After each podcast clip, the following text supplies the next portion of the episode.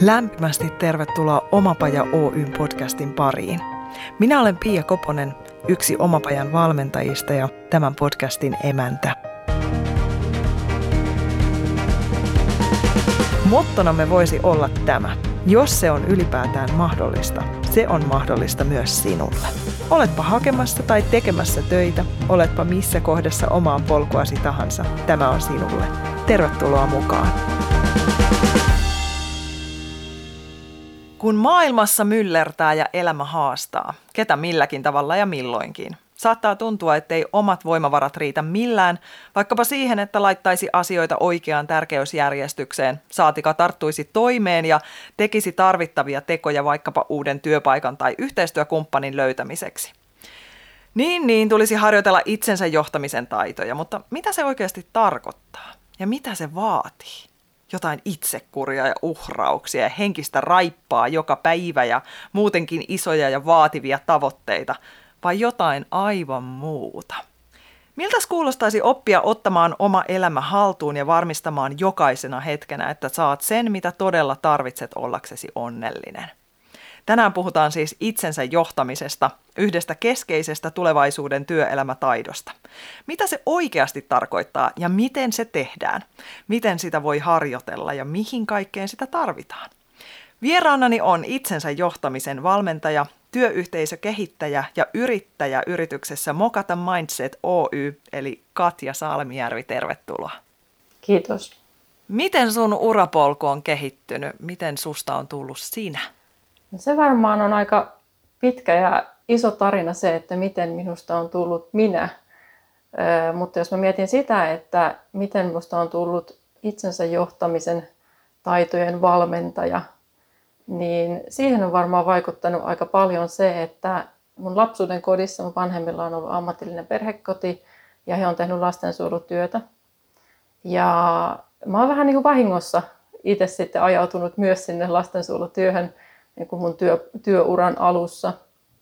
Ja sit sitä kautta, kun ne lasten monenlaiset ää, haavat ja aika rajutkin tarinat on tullut niin kuin osaksi omaa elämää ja niitä on kuullut päivittäisessä elämässä, niin sitä kautta on jotenkin kiinnostunut myös siitä, että miten se ihmisen mieli rakentuu, että mitä, miten, miten ihmisen tunteiden säätely toimii ja minkälaisia erilaisia malleja me ollaan opittu ja miten ne vaikuttaa meidän niin kuin elämään sitten jatkossakin ja kiinnostuin sitä kautta sitten opiskelemaan psykologiaa ja ehkä sillä tiellä on edelleenkin. että jotenkin se sellainen, mitä ihmisten kohtaamisissa tapahtuu, niin se, on, se ihmisyys on jollain tavalla puhutellut mua aina. Ja mä koen, että se on sellainen asia, mitä mä opiskelen kaiken aikaa niin kuin enemmän ja enemmän. Tai sitä, sitä ei, sen kanssa ei voi koskaan tulla niin kuin valmiiksi. Mutta se lastensuojelutyö siellä vaikutti sillä tavalla, että, että kun ne lasten elämän tarinat ja aika rajutkin kokemukset tuli osaksi joka päivästä elämää, niin siinä joutui kohtaamaan itsessänsä sellaisia asioita, että jotenkin, että miten, miten mä oon itseni kanssa tässä tilanteessa niin, että, että mä pystyn olemaan ensinnäkin avuksi tuolle toiselle ihmiselle, ja sitten niin, että miten mä pystyn olemaan itseni kanssa ö, turvallisesti tai suojaamaan itseäni niin, että, että ensinnäkin niin, että se ei auta yhtään ketään, että mä lähden eläytymään liian voimakkaasti ja mä lähden kantamaan toisen ihmisen asioita ikään kuin ne olisi mun asioita ja elämään toisen ihmisen tunteita. Mutta myöskään sekään ei auta, auta ei minua eikä toista ihmistä, että mä rakennan sellaisen pleksin tai suojamuurin meidän välille, että mä kovetan itseni. Ja mä en halunnut jotenkin mennä siihen sellaiseen, sellaiseen niin kuin, miten voisi sanoa sitaateissa, ammatilliseen itsensä kovettamiseen, että mä jotenkin taistelin sitä asiaa vastaan, niin se sai mut etsimään sit sellaisia keinoja, että, että miten olla itsensä kanssa ja miten olla toisten ihmisten kanssa niin, että, että, että se jotenkin se yhteys rakentuu niin kuin, sellaisella tavalla, joka ei kuluta kumpaakaan ja joka taas toisaalta palvelee molempien tarpeita. Ihana. Ja musta jotenkin toi, toi, miten sä kerrot, että mistä saakka sä tunnistat, että ne juuret tuohon suuntaan on lähtenyt. Että jo sieltä pienen lapsen havainnoista on ammennettu asioita, jotka on tehnyt niitä askelmerkkejä tulevaisuuteen. Hmm. Joo, mä oon ollut 12-vuotias, kun meillä on tullut ensimmäinen huostaan otettu lapsi, että, että sillä tavalla mä en ole ollut ihan pieni, mutta kuitenkin vielä, vielä niin kuin lapsi. Mutta että aika, aika pian sitten lukioikäisestä asti on ollut sitten jo niin kuin, niin kuin niiden pienempien perhekodin lasten kanssa sitten jo työskennellyt. Että, että sieltä se varmaan juontaa juurensa. No mistä idea tämän Mokata Mindset Oyn perustamiseen syntyi ja kauan se on ollut toiminnassa? No mä oon itse ollut nyt ö, kahdeksatta vuotta yrittäjänä. Ja aluksi mä lähdin, lähdin yrittäjäksi sitä kautta, että mä ajattelin, että mä haluan työllistää itseni sellaisella tavalla, että mä saan tehdä semmoista työtä, mitä mä haluan, sellaisella tavalla, miten mä haluan ja sellaisina aikoina, kun mä haluan. Et mulla oli tärkeää se, että mulla on riittävästi aikaa mun perheelle, että mä en ole kaiken aikaa sit just niitä tunteja poissa, milloin mun lapset on hereillä ja, ja jolloin mä voisin olla heidän kanssaan, niin sitten mä halusin niin lähteä sille kevyesti yrittäjäksi silloin, kun lapset ole, rupesi olemaan sen ikäisiä, että, että se oli sopivasti mahdollista. Ja sitten se on oikeastaan tässä nyt vuosien varrella vähän niin kuin nälkä kasvanut syödessä tai toisaalta mä oon niin kuin vuosien varrella innostunut vähän siitä yrittämisestä ja, ja sille on toki tullut myös muussa elämässä vähän enemmän tilaa. Et sitä on ollut aika kiva lähteä sit kehittämään ja, ja se on ollut oikeastaan hy, aika hyvä sellainen niin kuin, tilanne myös itselle peilata vähän sitä, sitä, että millä tavalla mä löydän sen oman tapani olla tässä maailmassa. Toi on aivan huikea toi nimi, Mokata Mindset Oy. Mitä se tekee? Se herättää mielikuvia, mutta mitä sä oikeasti teet sen firman mm. kautta? No siinä yrityksen nimessä on tuo mokaamisen teema, minkä mä halusin sinne tuoda siksi, että mulla on ihan mielettömän tärkeää olla edistämässä tässä maailmassa sellaista inhimillisyyttä ja ihmisyyttä tuolla työelämässä. Mä koen, että työelämä tällä hetkellä tai sieltä tulee aika paljon sellaista viestiä, että se on aika kova maailma jollain tavalla. Että hirveästi mennään niin kuin suoritus edelle ja, ja isoja tavoitteita ja ihmisiä motivoidaan sillä ajatuksella, että aseta vielä vähän isommat tavoitteet ja pystyt vielä vähän parempaa. Ja jollain tavalla ajattelee, että semmoinen riittämättömyyden kokemus on varmaan aika kollektiivinen kokemus tällä hetkellä ihmisillä. Ja, ja mä ajattelin, että mä haluaisin kääntää että jotenkin silleen niin kuin vähän, vähän sokeratakin sillä nimellä, että mun mielestä mokaaminen on ihan järjettömän hieno asia. Mä en toki itsekään tykkää mokata, ei se kivaa ole, eihän se tunnu hyvältä, mutta se on sillä tavalla tärkeä asia, että se nostaa sen meidän ihmisyyden esille, että me ollaan keskeneräisiä, meidän täytyy saada olla keskeneräisiä. Et siihen kasvamiseen ja oppimiseen liittyy se, että me tehdään ensin lukematon määrä kaikenlaisia virheitä, ja sitten me sitä kautta hiljalleen ruvetaan tajuamaan, että hei, että ei tehdäkään näin, kun tehdäänkin tämä noin. Ja sitten jotenkin ajattelisin, että sen ei tarvitse olla sellainen niin kuin jana, että lähdetään jostain pisteestä ja päädytään johonkin pisteeseen, vaan että se on niin kuin jatkuvaa, jatkuvaa prosessia. Ja minusta olisi ihan hirveän tärkeää se, että, että ihmiset jotenkin hakisivat itsellensä sellaisen mindsetin, että mä saan olla keskeneräinen, mä riitän tällaisena, ja se ei ole mun mielestä mitenkään ristiriidassa siihen, että itseänsä saa kuitenkin johtaa ja ohjata kohti sellaisia asioita, mitkä itse kokee itsellensä merkityksellisiksi mutta ei tekisi sitä nimenomaan sen semmoisen niin piiskan kautta tai että mun pitäisi aina päätyä niin kuin täydellisiin suorituksiin. Aivan ihana ja kiitos kun sanot noita sanoja, ne on niin tärkeää kuulla, koska moni, joka kokee sitä riittämättömyyden tunnetta, ajattelee, että on ainoa. Mutta se, niin kuin sä sanoit, niin se löytyy kyllä aika monen repusta, mitä kantaa osana arkeaan. Hmm. Mokaamisen teemassa on sellainen tärkeä asia, että mä usein sanon ihmisille, että, että omaa mokasuhdettaan on tosi hyvä tutkia välillä. Koska siinä on sellainen jännä mekanismi, että, että silloin kun asiat menee jotenkin pieleen, niin meissä käynnistyy semmoisia automaattisia opittuja reaktioita ja tapoja toimia jollain tavalla. Ja me ei välttämättä tiedosteta ja tunnisteta niitä. Me mennään vähän niin kuin autopilotilla. Mutta silloin kun asiat menee täydellisesti, niin silloinhan me ei välttämättä jouduta kohtaamaan mitään sellaisia asioita, mitkä olisi meissä itsessä jossain so, niin kuin sokeassa pisteessä. Mutta sitten kun moka, mokaaminen tulee, tai, tai silloin kun me epäonnistutaan, niin siinä kohdassa me joudutaan vastakkain niiden kanssa, että, että mitä minussa tapahtuukaan. Et se on äärimmäisen hieno hetki jotenkin tutkia itteensä ja nostaa se peili siihen enää eteen, että ei niin, että katsoo peilistä itseään niin kuin syyttävästi, vaan tutkia niitä mielenkiinnolla, että hei, miten mä oikein toiminkaan. Koska mä uskon, että ihminen pystyy muuttamaan omaa toimintaansa vain sitä kautta, että se ensin tunnistaa ja tiedostaa, että miten, minkälaisia totuttuja tapoja sillä on. Mä oon täysin samaa mieltä. Tunnistaminen, tunnustaminen itselle, että joo, tämmöinen mussa on, sen tiedostaminen siellä arjessa nimenomaan sitä kautta on mahdollista mennä eteenpäin.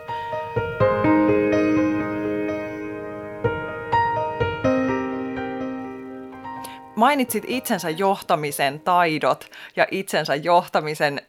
Kerro nyt meille, mitä se oikeasti tarkoittaa.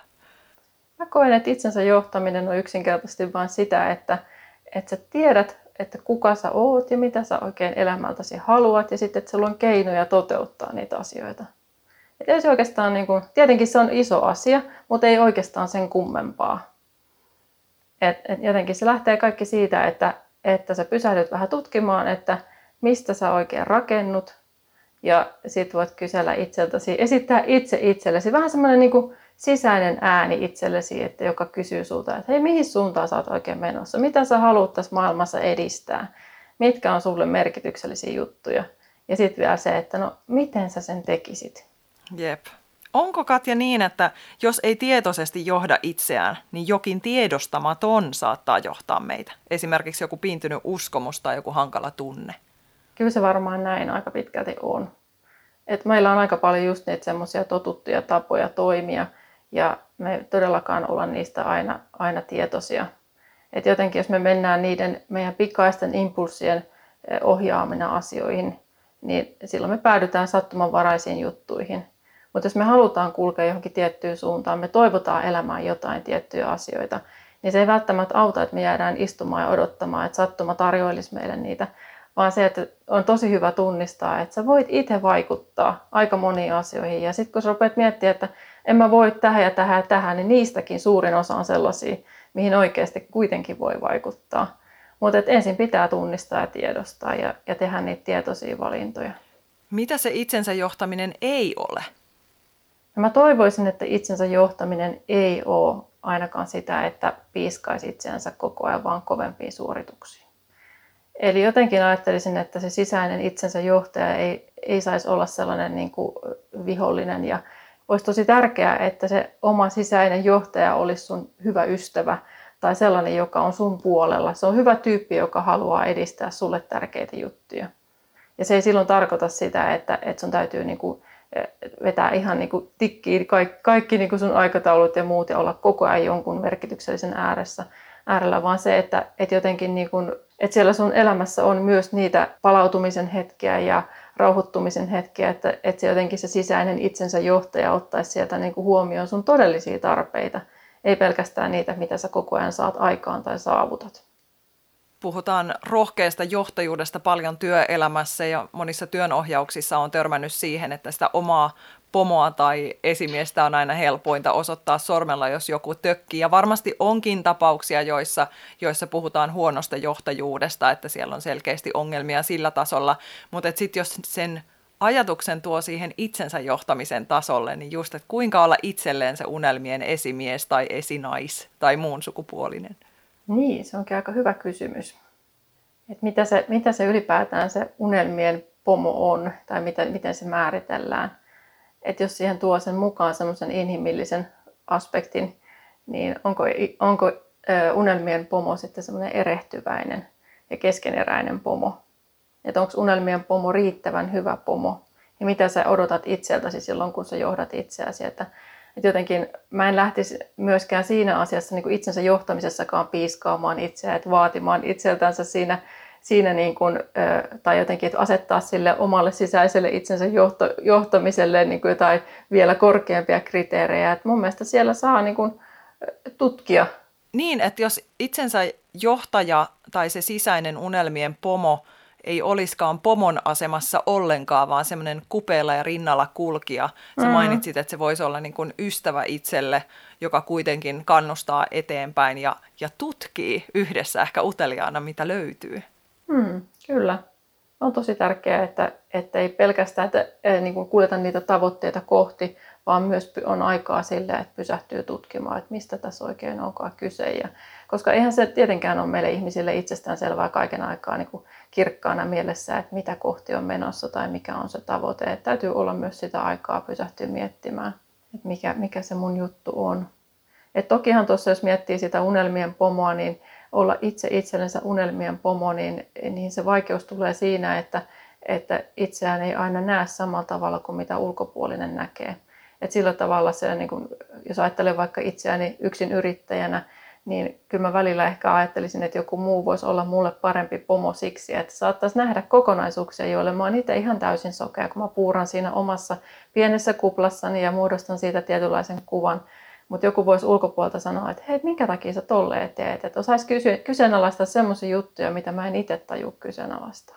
Et siinä mielessä joku ulkopuolinen pomo voisi vois joskus ajoittain olla parempi pomo, mutta kyllä mä ajattelisin, että mä oon aika pitkään tehnyt töitä itseni kanssa sen kanssa, että mä opettelisin, tai että mä osaisin olla armollisempi itseäni kohtaan, että mä en olisi kovin tiukka pomo itselleni että mä osaan vetää kyllä ihan tosi tiukkaa suoritusta silloin, kun, sitä, silloin, kun mulla on motivaatio kohdalla, niin mä osaan uppoutua pitkäksi aikaa. Sitten mä voin, saatan unohtaa syödä tai juoda tai että ai niin mun piti mennä nukkumaan. Mutta mä oon harjoitellut sitä aika pitkään, että mä jotenkin niin asettaisin itselleni sillä tavalla sellaisia hyvää tarkoittavia rajoja sille myös sille töihin tai työstä innostumiselle. Niin sillä tavalla ajattelisin, että, että semmoinen armollisuus on kyllä kasvanut tässä niin matkan varrella todella tärkeitä pointteja nostat esiin. Onko Katja jotain merkkejä, mistä voi helposti huomata, että itsensä johtaminen ei olekaan toivotulla kantimilla? No, varmaan semmoinen tärkeä asia on se, että, että tunnistaa, että saatko sä aikaiseksi niitä juttuja, mitä sä haluat. Vai siirrätkö sä koko ajan eteenpäin niitä, että sä ajattelet, että sitten kun jotain tapahtuu, niin sitten mä rupean tekemään niitä asioita, mitkä mulle on tärkeitä. Et se on aika hyvä mittari että ootko sä niiden asioiden äärellä, mitkä on nyt just tässä hetkessä sulle tärkeitä. Ja tokihan me ei aina voida olla just, just nyt niiden asioiden äärellä, mutta että jos huomaat, että toistuvasti siirrät jotain asioita eteenpäin, niin sitten välttämättä et ole ehkä pystynyt johtamaan itseäsi niitä, niitä kohti. Ja sitten varmaan sellainen, että, että niin kuin tuossa on ollut puhetta jo aikaisemmin tuosta suorittamisesta ja itsensä piiskaamisesta, niin mä ajattelisin, että sellainenkin on aika raadollista itsensä johtamista, jos huomaat, että se jatkuvasti vaadit itseltäsi asioita. Ja jos, jos yhtään sun aikataulusta ei pysty joustamaan tai, tai vaikka olisit kuinka väsynyt, niin et anna itsellesi armoa tai aikaa millekään muulle kuin sen asian, jonkun asian, niin kuin, jonkun asian suorittamiselle, niin silloin on varmaan ihan hyvä pysähtyä miettimään, että muistatko olla nyt itsellesi armollinen tai itsesi, itsesi paras johtaja että sanoisiko joku muu johtaja sulle tässä hetkessä, että hei, relaa vähän, että ei, ei tarvi vetää niin tiukkaa. Sä mainitsit ton, että joskus pääsee siihen työn imuun tai siihen flowhun ja silloin on ehkä hankalaa muistaa, että pitäisi syödä ja pitäisi ottaa niitä taukoja sinne. Onko ne just esimerkiksi niitä itsensä johtamisen elementtejä, joita jollakin tavalla täytyisi treenata, ottaa osaksi arkeaan? Mä ajattelisin, että se on varmaan eri ihmisillä niin kuin eri asiat. Et tokihan meidän niin kuin, elämän edellytykset on se, että me muistetaan juoda ja syödä ja nukkua ja välillä vähän liikkuakin. Että niiden ympärille se varmaan perustuu, että siellä on ne niin kuin peruskivet jollain tavalla. Mutta sitten se ei välttämättä riitä sen merkityksen luomiseksi. Että jollakin se voi olla niin, että ne peruselementit siellä elämässä toimii erittäin hyvin, mutta sitten ei oikein niin kuin löydy se, että mikä se mun, mikä se mun niin kuin paloja poltettaisiin elämässä olisi, mikä mua kutsuu, mitä mä haluan tehdä, mikä on se mun merkitys, niin joillekin se voi olla haaste ja joillekin taas sit se, että, että meneekin just niitä kohti kaiken aikaa niitä juttuja, mistä syttyy ja innostuu ja unohtaa tosiaan vaikka syödä. Et, et itse koen, että se on ollut niinku se, sellainen haaste, että opetella, opetella sit niinku huomaamaan, että, että mä en olekaan pelkkä mieli, vaan mulla on myös tämä keho ja siitä pitää huolehtia. Et se on ehkä sellainen tärkeä asia että siinä itsensä johtamisessa, että, että aloita siitä, että pysähdy kuuntelemaan, että mikä, mitä, mitä se on, mikä se on se sun juttu, että kuka sä oikein oot, miten sä toimit, mistä sä rakennut, niin sitä kautta sä saat jo aika paljon tietoa siitä, että mitkä on ne sun jutut, missä, missä niin itseä kannattaisi ohjata semmoisia todellisia tarpeita kohti. Onko sulla vinkkejä noihin noin hyviä, hyviä isoja kysymyksiä, kuka mä oon, mitä mä haluan, miten sä autat ihmisiä alkuun niiden kysymysten kanssa, koska ainakin itse ajattelen, että se todella vaatii sitä pysähtymistä ja melkein se vaatii viereen jonkun ulkopuolisen, joka tenttaa, että nyt, miten sä vastaisit? Kyllä se aika usein vaatii ulkopuolelle jonkun viereen tenttaamaan, mutta itse asiassa voi lähteä sillä tavalla vähän siedättää siihen semmoisen kierrosten laskemiseen. Jos sulla tulee semmoisia pysähtymisen hetkiä, missä, missä sä joudut itsesi äärelle tai tai jonkun, joudut keskittymään johonkin asiaan ja sä huomaat, että se onkin vaikeaa, että sulla on jatkuvasti jotkut kierrokset päällä tai sun tekee mieli tehdä jotain, täyttää se aika jollain, napata vaikka aina puhelin käteen tai jotain, niin itseään voi opettaa jollain tavalla sietämään sitä semmoista epämukavuutta ja siitä epämukavuudesta voikin yhtäkkiä ruveta muodostumaan hiljalleen niin kuin mukavuus. Että sieltä rupeaa löytymään uusia asioita, kun sitä kohti uskaltaa vähän mennä. Et ei toki tarvitse vaatia itseltään sitä täydellistä pysähtymistä, jos se tuntuu vaikealta, niin sinne voi mennä pienin askelin. Että sä voit lähteä vaikka itses kanssa kävelytreffeille. Sä voit lähteä pienelle kävelylle ja esittää siinä kysymyksen itsellesi, että hei, mitäs mä oikein voinkaan. Että se pieni liike saattaa esimerkiksi auttaa, auttaa pysähty, pysäyttää mieltä. Tai jos sä päätät ensin vaikka vähän pysäytellä sun, sun kierroksia sun pään sisällä, sun ajatusmaailmassa, sun mielessä, niin se saattaa auttaa, että sä oot pienessä, pienessä liikkeessä muuten. Et joku sellainen pienempi, tai sitten tosi hyvä keino on kyllä se, että pyytää jotain, jotain kaveria siihen avuksi tai hommaa itsellensä mentorin tai työnohjaajan tai jonkun sellaisen, joka, joka auttaa sinua siinä peilaamisessa.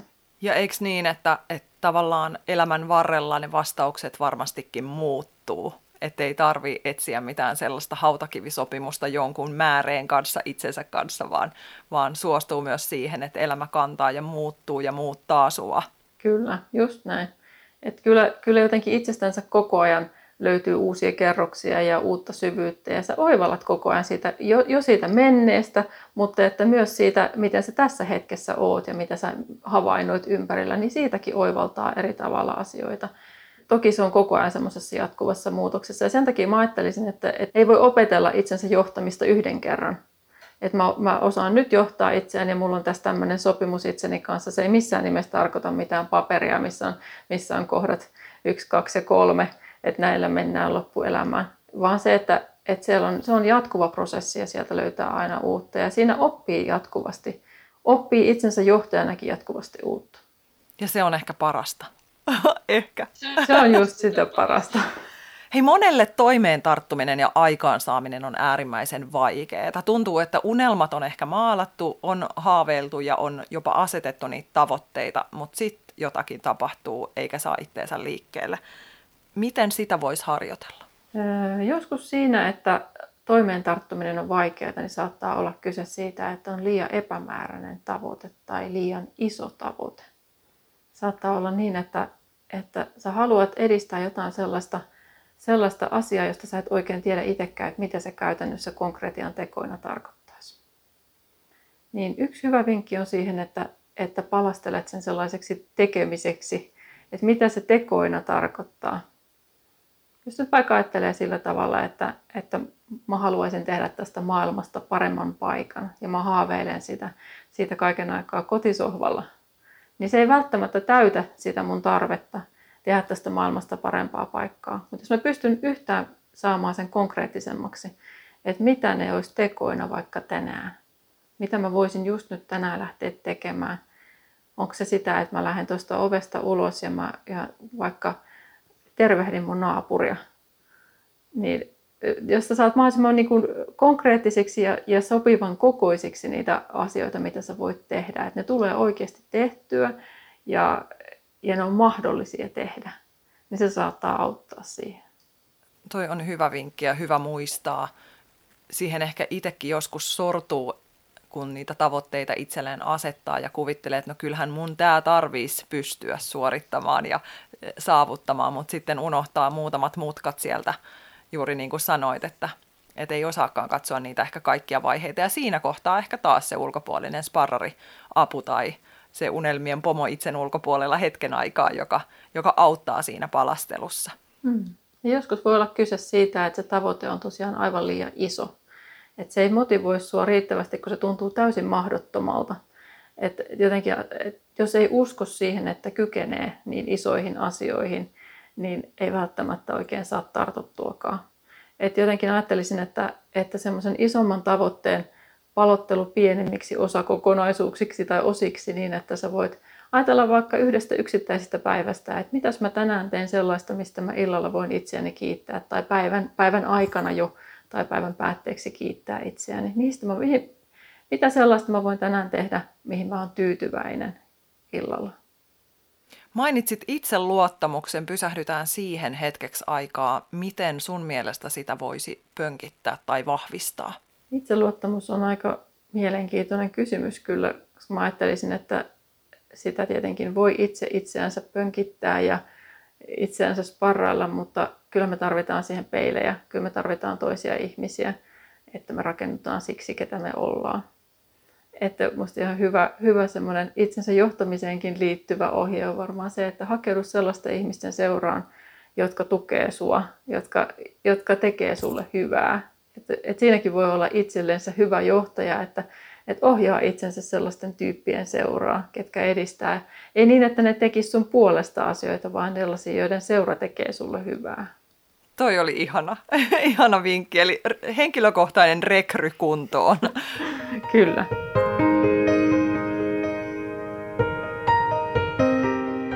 Niin, motivaatiosta sanoit myöskin. Mistä me tunnistetaan, mikä meitä motivoi? Ja mitä tehdä silloin, kun se motivaatio on jotenkin todella outo asia?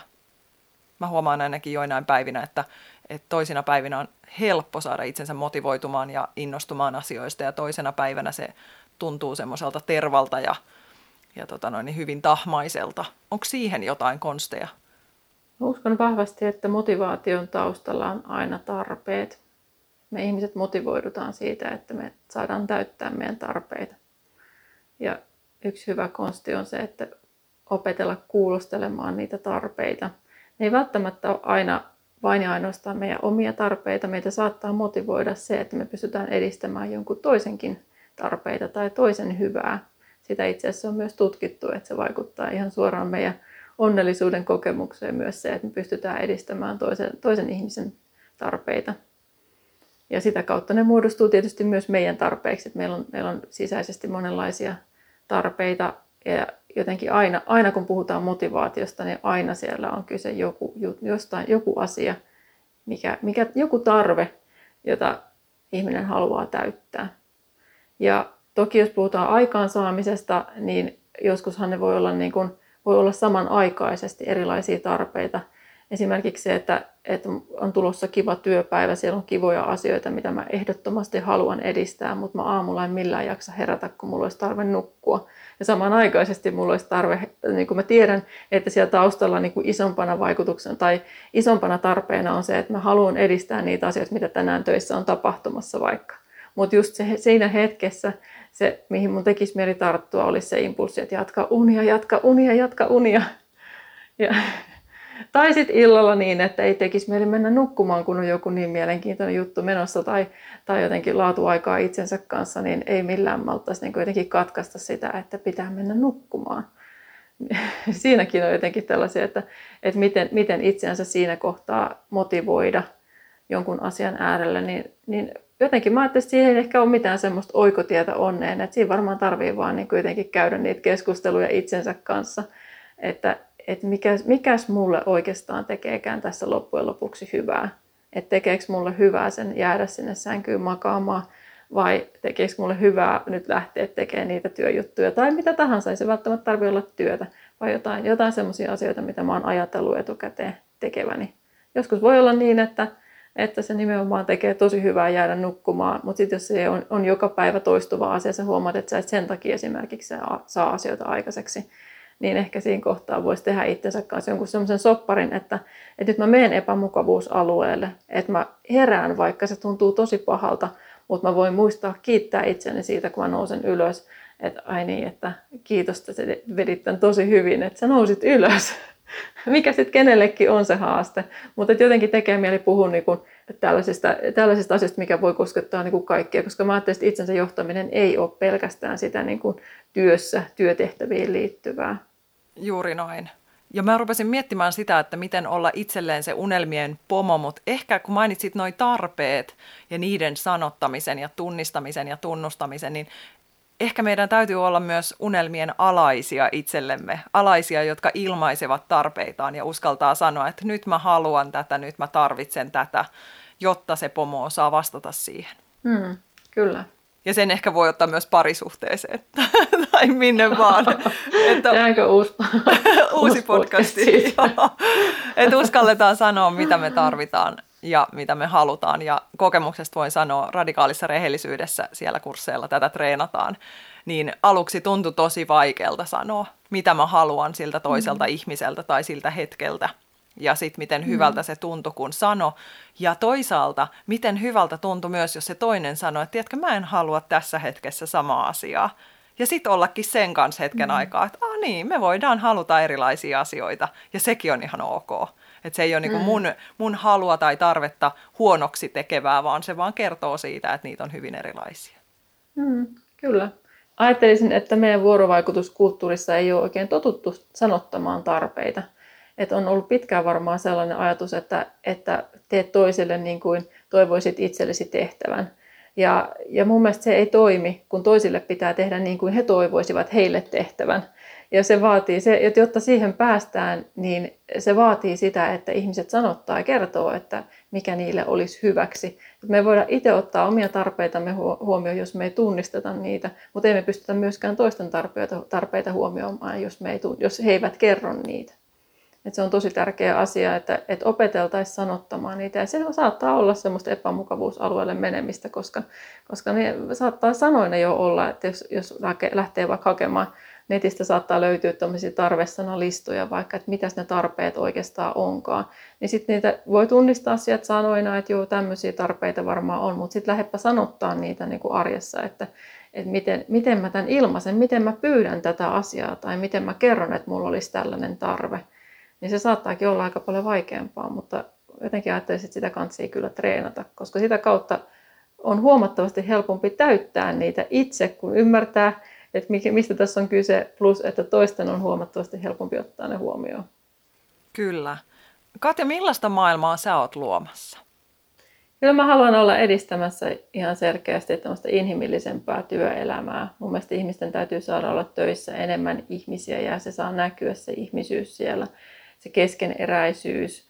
Ja sitä kautta mä uskon, että, että meissä ihmisissä on niin valtava potentiaali, mitä, mitä ei ole vielä hyödynnetty että kun nuo koneet tekee jo koneiden työt niin paljon paremmin kuin ihmiset ikinä pystyisi suoriutumaan semmoisesta mekaanisesta hommasta, niin se mitä meissä ihmisissä on eri kuin koneissa, missä me ollaan parempia, niin se on kyllä löytyy siellä ihmisten välillä tapahtuvissa asioissa. empatiaan ei pysty koneet toteuttamaan, vaikka joku niin väittääkin ja tekoälyä kovasti, kovasti kehitetään, mutta sellaiseen todellisissa tilanteissa hereillä olevaa empatiaa niin ei pysty kyllä koneet korvaamaan.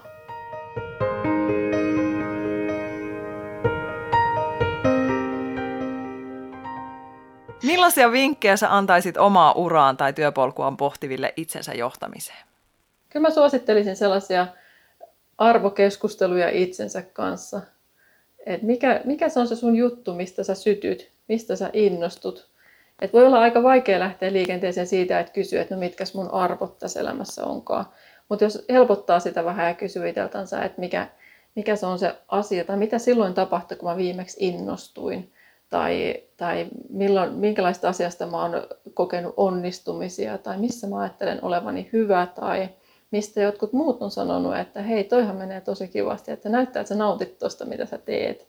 Niin ne saattaa olla sellaisia hetkiä, että mistä, mistä voi niin kuin poimia niitä vinkkejä, että mistä voi lähteä sitä arvokeskustelua itsensä kanssa käymään, että mikä se on se mun suunta, minne haluaa, haluaa lähteä. Sitten tietenkin uskoa siihen, että, että kyllä sä voit, kyllä sä pystyt. Että jos sä jotain haluat, niin jos se on tehtävissä oleva asia, niin miksipä sinä et sitä voisi tehdä. Sitten on vaan oikeastaan kyse siitä, että pystyy niin kuin pilkkomaan sen oman tavoitteensa riittävän pieniksi palasiksi. Että oikeastaan niin kuin jännä ajatus on se, että kun sä oot kulkemassa jotain asiaa kohti, niin jos sä ajattelet pelkästään sitä tavoitetta siellä kaukana, niin saatat niin jotenkin tuskastua siihen, että no ei tämä tästä onnistu. Mutta jos sä ajattelet, että sä oot menossa siihen suuntaan, mikä se on se sun tavoite, niin vaikka sä menisit millin askeleen siihen suuntaan, niin silloinhan se on jo edistyminen siihen asiaan. Kiitos noista. Sä mainitsit, että ollaan puhuttukin tässä moneen kertaan siitä, että on sitten kohtia, joissa ehkä voisi olla helpompi vastata vaikka noihin kysymyksiin, kun siinä on vieressä joku sparraamassa. Niin jos joku kuulijoista innostuu sinusta ja haluaa tulla sun sparrattavaksi, niin mistä löytyy lisätietoja? Mitä sun nettisivuilta löytyy? Joo, mut löytää mokata.fi-sivulta. Ja sieltä, sieltä löytyy yhteystiedot ja tietoa mun palveluista ja sieltä kannattaa käydä tsekkaamassa. Sieltä pystyy lataamaan tällaisen ilmaisen oppaan kesytä kaos, keskity oleelliseen. Siellä on kolme tuollaista tärkeää päätöstä, joiden avulla sä pystyt rakentamaan sun työpäivästä selkeämmän. Kiitos Katja tästä hetkestä. johdetaan itseämme yhä parempiin tuloksiin tai sitten vaan palautumaan ja kuulostelemaan itseä lempeämmällä korvalla. Kiitos. Kiitos.